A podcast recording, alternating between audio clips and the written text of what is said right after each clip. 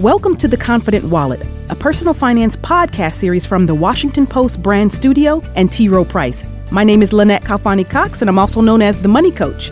I'm the author of the New York Times bestseller, Zero Debt The Ultimate Guide to Financial Freedom, and I'll be your host. Today's discussion features a roundtable conversation with savvy experts designed to help you make more informed financial decisions. This episode is all about estate planning and how to make the process less intimidating. My guests today are Jeffrey Condon, author of Beyond the Grave The Right Way and the Wrong Way of Leaving Money to Your Children and Others. I'm also joined by Roger Young, a certified financial planner at T. Rowe Price and an experienced financial advisor. Welcome to the show, Jeff. Oh, thank you, Lynette and Roger. It's good to be here. Roger, great to have you. Good to be here. Thanks, Lynette. So, our goal today, as I just suggested, is to make estate planning a little less intimidating for our listeners. So, let's jump right in. Jeff, please explain to our listeners the kind of basics here. What is an estate plan? An estate plan has several components. It could be the living trust, the will, the insurance policy, the IRA, the 401k, the power of attorney for health care the power of attorney for asset management, the living will, and an advanced healthcare directive. All of these could comprise one or more elements of a proper estate plan. So, Jeff, you referenced some of the components of a estate plan, and you said a will, a living trust. Well, those are the two main documents in America that people use to contain their inheritance instructions. They, they both say who gets what when you die. If you use a will to contain your inheritance instructions, you are essentially saying that you want those instructions carried out by the probate judge after your death. And to get a judge to do anything, there has to be court involvement, and that means filing documents with the court and paying court fees and paying an attorney to shepherd uh, your family through the probate process. But in a living trust, you're essentially saying that you want your inheritance instructions carried out by someone other than the probate judge, by a private party. And who would that private party be? Most of the time, it would be your children. In other words, you say that you want your children to carry out your inheritance instructions after your death to deliver the money and property to themselves, essentially, if they are the beneficiaries. And that avoids the time and money that is involved in carrying out the inheritance instructions that would otherwise be involved in the probate court system. So, Roger, let me bring you into the conversation and ask what are your thoughts about why people should create an estate plan? Well, I think uh, Jeff has done a great job of explaining the, these basics and the fact that, yes, you're looking to take care of the money and you're looking to take care of the family side. My thought as a financial planner is the important thing is to make it easier for your loved ones after you die. And that includes not having to go to court and all of that. Uh, especially if you have minor children, it's very important to have a plan in place for guardianship, for example. Something that a lot of people don't think of right away, but it's, it's crucial not to leave that in hands that aren't the hands you choose. Uh, second would be making sure your intentions are actually fulfilled. Uh, sometimes we think we know how things are going to go based on beneficiaries and, and everything else but unless you really have a plan, those could easily go awry. Third would be making sure less goes to the IRS or to the government. Um, but to me, honestly, that's that's the third most important. The the first two, making it easier and making sure your intentions are fulfilled, are your top priorities for most people. Jeff, is it really expensive to develop an estate plan? Well, it depends on what document we're using to comprise the main element of the plan. You know, a will may be a few hundred dollars. But a living trust is more complex. I would say that in general, a living trust could run somewhere between $1,000 and $5,000. Where a client would fall within that scale depends upon what that, what that client's needs are and what his needs are not. You know, just like in a car, the more bells and whistles, uh, the more expensive it becomes. So, Jeff, what happens then if you don't have an estate plan. I've heard the term intestate if you die without a will, meaning you just died without a will. And I guess the state gets to step in and decide what should happen to your stuff and potentially any minor children that you have as well. Is that correct? That you, you hit the nail on the head. If you do not have any estate plan at your death, then the law tells you what your estate plan is. So, Roger, when do you think is the best time to actually develop an estate plan? I think when you have assets that you want to be handled in a certain way, that's an appropriate time time to do it. As I mentioned earlier, when you have small children, you need at least a plan for guardianship. Now, a lot of people, most of their assets are going to be things that would pass outside of a will. So, for example, if you have, you know, your house as joint property, that passes automatically. If you have a 401k where you have a beneficiary, that passes by your beneficiary. I think there are still good reasons to have an estate plan and make sure that things are handled properly. Jeff, I'm curious if you have other thoughts on those particular types of assets. Well, the question becomes uh, when does a person not need any estate plan? My rule of thumb is that if you have real estate, you should have a living trust because the living trust is the way to ensure that title is transferred after your death to your kids without having to put your child's name on real estate on your, on your home or other real estate to the point where I actually have chapters in my books that say, do not put your house in joint tenancy with your kids.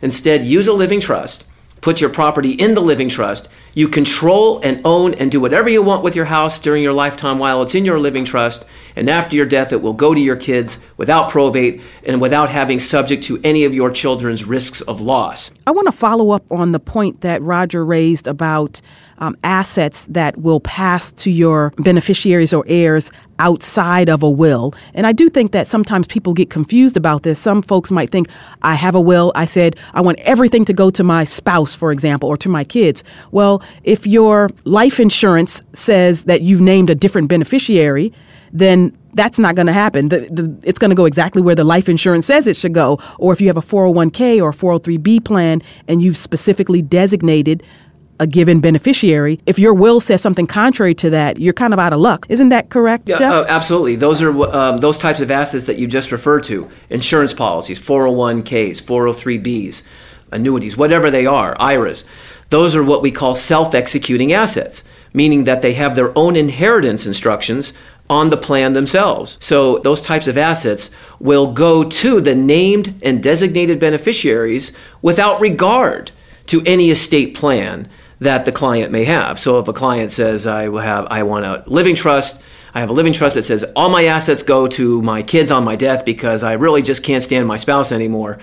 That person ought to ensure that the beneficiary of that self executing asset is also changed to the kids. Because if uh, he doesn't, then the person who uh, he doesn't want to get those assets will, will certainly get those assets if he has not changed that beneficiary designation.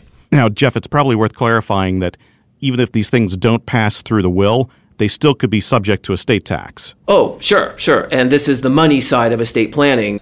Anything that a person owns at death, and, and no matter how they own it, whether it's in a living trust, whether it's in joint tenancy with kids, whether it's in a 401k or an insurance policy, the IRS does not care how it's owned. They just say if your name is on it at your death, it's going to be part of your taxable estate. Now, in general, for your overall estate plan, I believe you have to select an executor or some trustees for certain documents and for certain things that you'd want carried out. So, when it comes to the living trust, the persons who are going to carry out those inheritance instructions are your successor trustees. And so now you have to select who will be your successor trustees.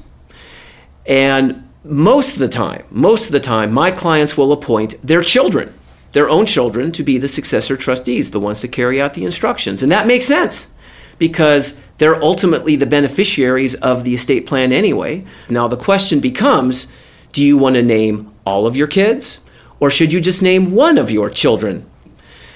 I would say that the ramification of naming just one out of many is family baggage that comes to bear to create a conflict between children that will never be fixed and they'll be enemies forever. And that may sound like I'm being dramatic for purposes of being dramatic, but I promise you it's true.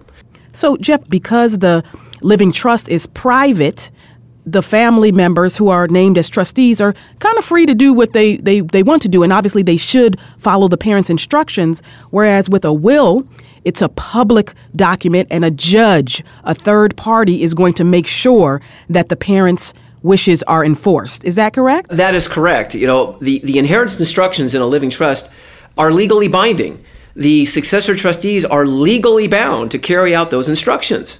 But if there's no policeman looking over their shoulder, then they're free to do whatever they want. Now, in the main, the children will look upon these instructions as the last great lesson that their parents are handing down to them. And like I said, in the main, those instructions will be carried out as prescribed. But then you have those situations where maybe they're not. And that's when you may either want to consider A, a third party carrying out those instructions in the living trust, or B, saying just forget it and then having and just having those instructions put in the will. Whereas you mentioned, Lynette, there is a court overseer process to absolutely 101% guarantee that the instructions will be followed. So I want to ask you both, and I'll start with you, Roger. What are some of the most common issues or mistakes that people make when it comes to estate planning, and how can they be avoided? I mean, I think the biggest mistake people make is is not doing it. Um, not having a plan at all. Not having a plan at all, sure. I, I, think a second one would be not reflecting the changes in your life over time, just doing it and then letting it sit on the shelf. I think that's a big problem. And, and third is, is not understanding what you're doing. So, kind of delegating it to an estate attorney and not fully understanding the ramifications of everything. Different types of accounts have different tax structures. So, you might want your money to go evenly to everyone, but if you give some money in an IRA, they're going to be taxed on that later. Whereas if you're giving cash to another child, that money isn't going to be taxed. So again, you need to really work with someone to understand is this doing what I'm hoping that it's going to do? So, Jeff, if someone creates the living trust, as you've suggested, many people may have a need to do, they have to fund the trust, right? So, I guess that might be one of the mistakes if people fail to actually fund the trust? Uh, well, that's correct. I've had a number of situations where I've prepared a living trust. We've put title of the real estate in the living trust, and of course, the point is for that real estate to avoid probate after death. But unbeknownst to me, that after the clients have done that living trust and have done that funding, they will have taken the property out of the living trust. Why? Uh, in the main, the reason usually is having uh, refinanced a property because sometimes the refinancing powers that be will require that the property be out of the living trust prior to uh, uh that refinancing taking place. But then the property doesn't go back in it and the parents and the clients, they don't know that it's not in there. And then they die. Now what happens? Now we have to probate the client's will, which says that all assets that are not in the living trust at death shall be allocated and transferred to the living trust after death. And that's what my clients just paid me a lot of money to avoid. So, if there's any takeaway, make sure that the real estate that you have, whether it's your house or investment real estate, business real estate that you've refinanced over the years, do a title search to make sure that that property is still in your living trust. So, I want to turn our attention now to taxes and just ask you both for some quick tips to help folks minimize taxes. Uh, Roger, let's start with you. So, it's important to recognize that when we talk about taxes, there are several key types of taxes with different rules. So there's ordinary income that you pay on your uh, investments during your lifetime. There's capital gains when you sell an investment. We talked a little bit about estate taxes, which doesn't affect a lot of people. And then there's also income taxes for your heirs. So since most people aren't going to pay the estate taxes, you want to think about who's paying the taxes, when, and at what rate. And so that might affect how you fund your lifestyle during your life and what you're going to leave as a residual to your to your beneficiaries. So those are important things to think about aside from the whole estate tax issue. The main thrust of all of the plans that can be done to reduce estate taxes or eliminate them is owning less at death. Because when you own less at death, then the less that you own and therefore the less the tax will be there is a laundry list of things that I can suggest to clients that can be used to have them own less or make what they own worth less at death. But in order to do that, people have to part with wealth now. And a lot of people are not too comfortable with that. You're suggesting they should take some assets out of their estate right now in order to minimize taxes for their heirs and beneficiaries later. That's correct. Now, just giving away the assets doesn't necessarily take that asset out of the client's taxable estate. When the client dies, that asset that was taken out is actually added back into the death inventory to see to, uh, to count as to what assets are in the client's uh, estate at death. So some people say, well, what good then is giving away these assets then if they're just added back into the death inventory uh, for estate tax purposes? And the response is is that when you give away an appreciating asset, you're really giving away the future appreciation on that asset. And that future appreciation will not be included in your taxable estate on your death. So, Roger, if just giving away assets isn't the most effective strategy, what's an efficient asset distribution strategy that people can or should follow? One thing I like to recommend is taking advantage of the annual gift exclusion.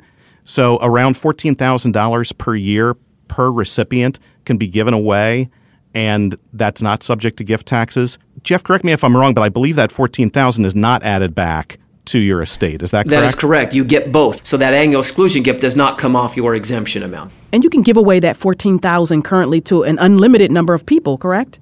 Yes, yeah, so it's a nice factor that yeah, if you have 3 kids and 7 grandkids and you have the means to do it between you and your spouse, you know, you could give away, you know, 10 gifts times 2 of you times 14,000, you know, $280,000 per year with no gift tax, reducing your estate. And that's not even including your in-laws. So you know, if you have that kind of, of wealth and you want to move it out of your state, yes, there's there's a capability of of using that to to your advantage. And if you have that kind of relationship with your in-laws, you might want to throw them in the mix as well, right? Why not?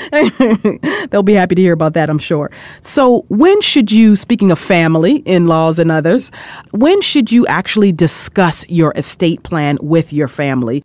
So my, my first thought, and I mentioned before, guardianship is a big deal. So if you have young kids, you need a guardianship plan. That entails discussions with the people who are going to be guardians, not necessarily the kids themselves, depending on their age, but anyone you're going to name as an executor or a trustee or a power of attorney should know what you're doing.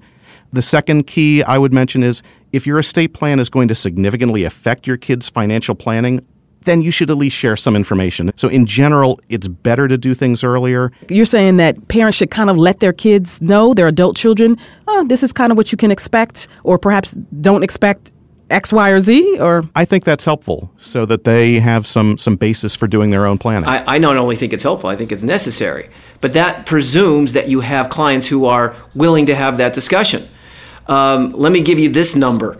In over 30 years, in my experience, I've had eight consultations with the kids. Eight. Wow. Which tells me, which tells me that this is not a subject that clients are comfortable talking about with their kids. Uh, now, maybe they're doing it on their own in their own way without the official type of setting that they children might find uncomfortable in the lawyer's office. But I believe, and so does Roger, that these kids, the kids should know what the estate plan is because when the parents die and the kids are getting this document and they see it for the first time, they're going to be overwhelmed. Okay, so let's move now, gentlemen, into a segment that we call This or That. This is the segment in the podcast where we discuss the pros and cons of any two options to a given financial challenge. And this episode's challenge has to do with the assets, the physical stuff. So, Jeff, I want to start with you. This or that liquidation of assets versus distribution of assets. What do you think? Most of the time, a parent's main asset is their house. And if they're leaving their house to their three kids, those kids may have different agendas. Maybe one wants to live there. Maybe one wants the house sold so he can uh, you know travel around the world. Maybe one wants the house sold so he can use his share of the sale proceeds to start a business or diminish the crushing debt that's going on in his life. I would say that if any one child wants the house, nine times out of ten, it's bad news for that child. The house will have to be sold because there is a law, generally in most states, that says that if any beneficiary wants the property sold, he can force a sale in the court. That's interesting. Roger, your comments on that? I think it's worth just noting that you need to think carefully also about the stuff, the heirlooms, the things that are of sentimental value And you, you hear that those can be more contentious than the money.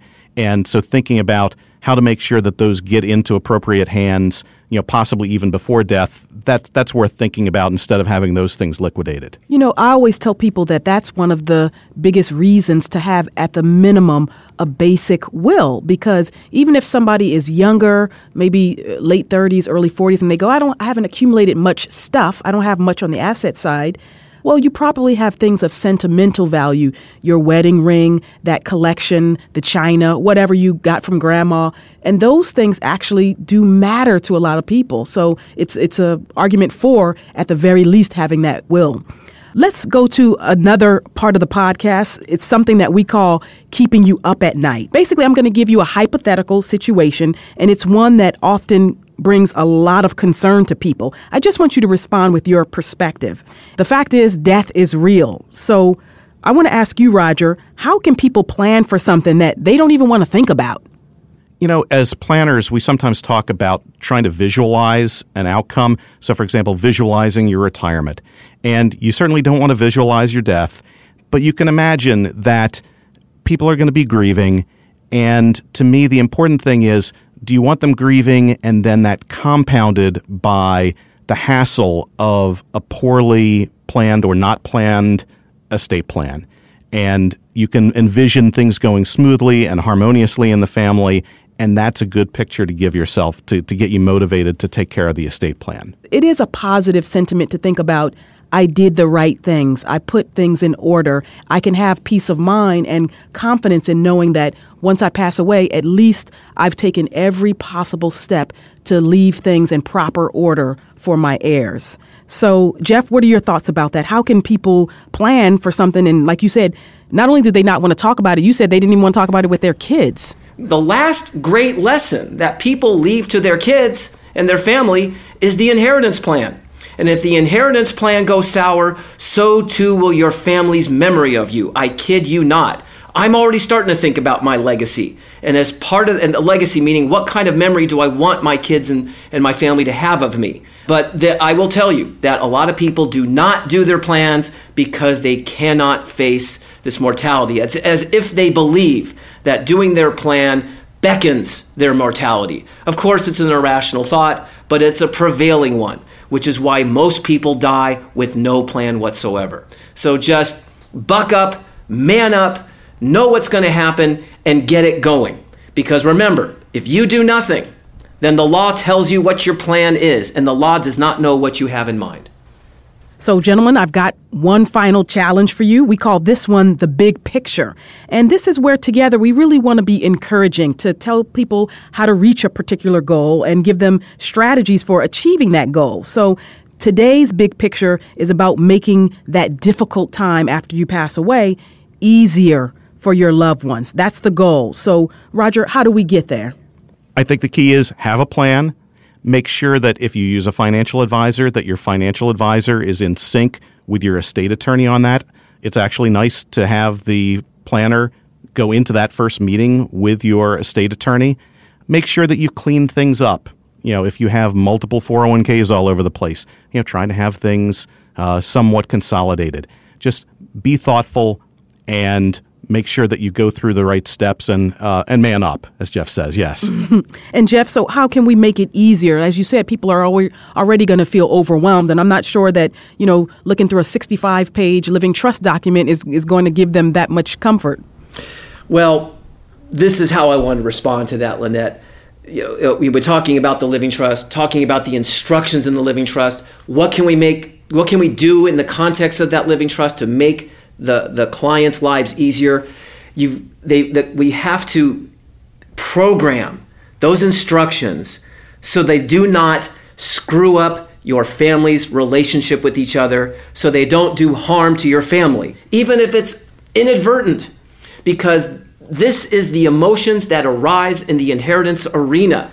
So, Lynette, you know, just once again, this is what people need to do to make their lives easier, make their families' lives easier after death, is to make sure that the plan does not do harm to their family and their family's relationships with each other. Well, with that, gentlemen, I think we've brought it full circle. And just to kind of recap for our listeners, the point and the purpose of having that estate plan is really about leaving your inheritance instructions to your family members and tackling, as these two gentlemen have just outlined, both the family issues and the money issues. I want to thank my guest, Jeffrey Condon. Very much a pleasure to have you on the show. No, this was fun. Roger Young, again, thanks for joining us today. Thanks, Lynette. And we thank you for listening. Please be sure to join us for our next episode about retirement planning for the long term. Again, I'm Lynette Khalfani Cox, the Money Coach. If you like The Confident Wallet, please rate and subscribe wherever you get your podcasts. This episode of the Confident Wallet podcast series is provided for general and educational purposes only and is not intended to provide legal, tax, or investment advice.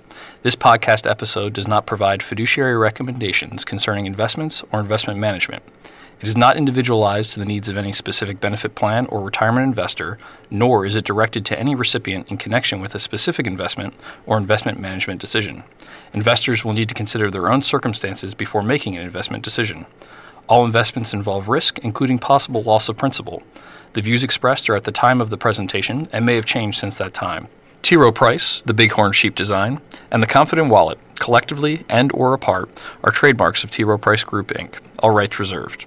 The trademarks displayed throughout this podcast are the property of their respective owners, T. Rowe Price Investment Services Inc.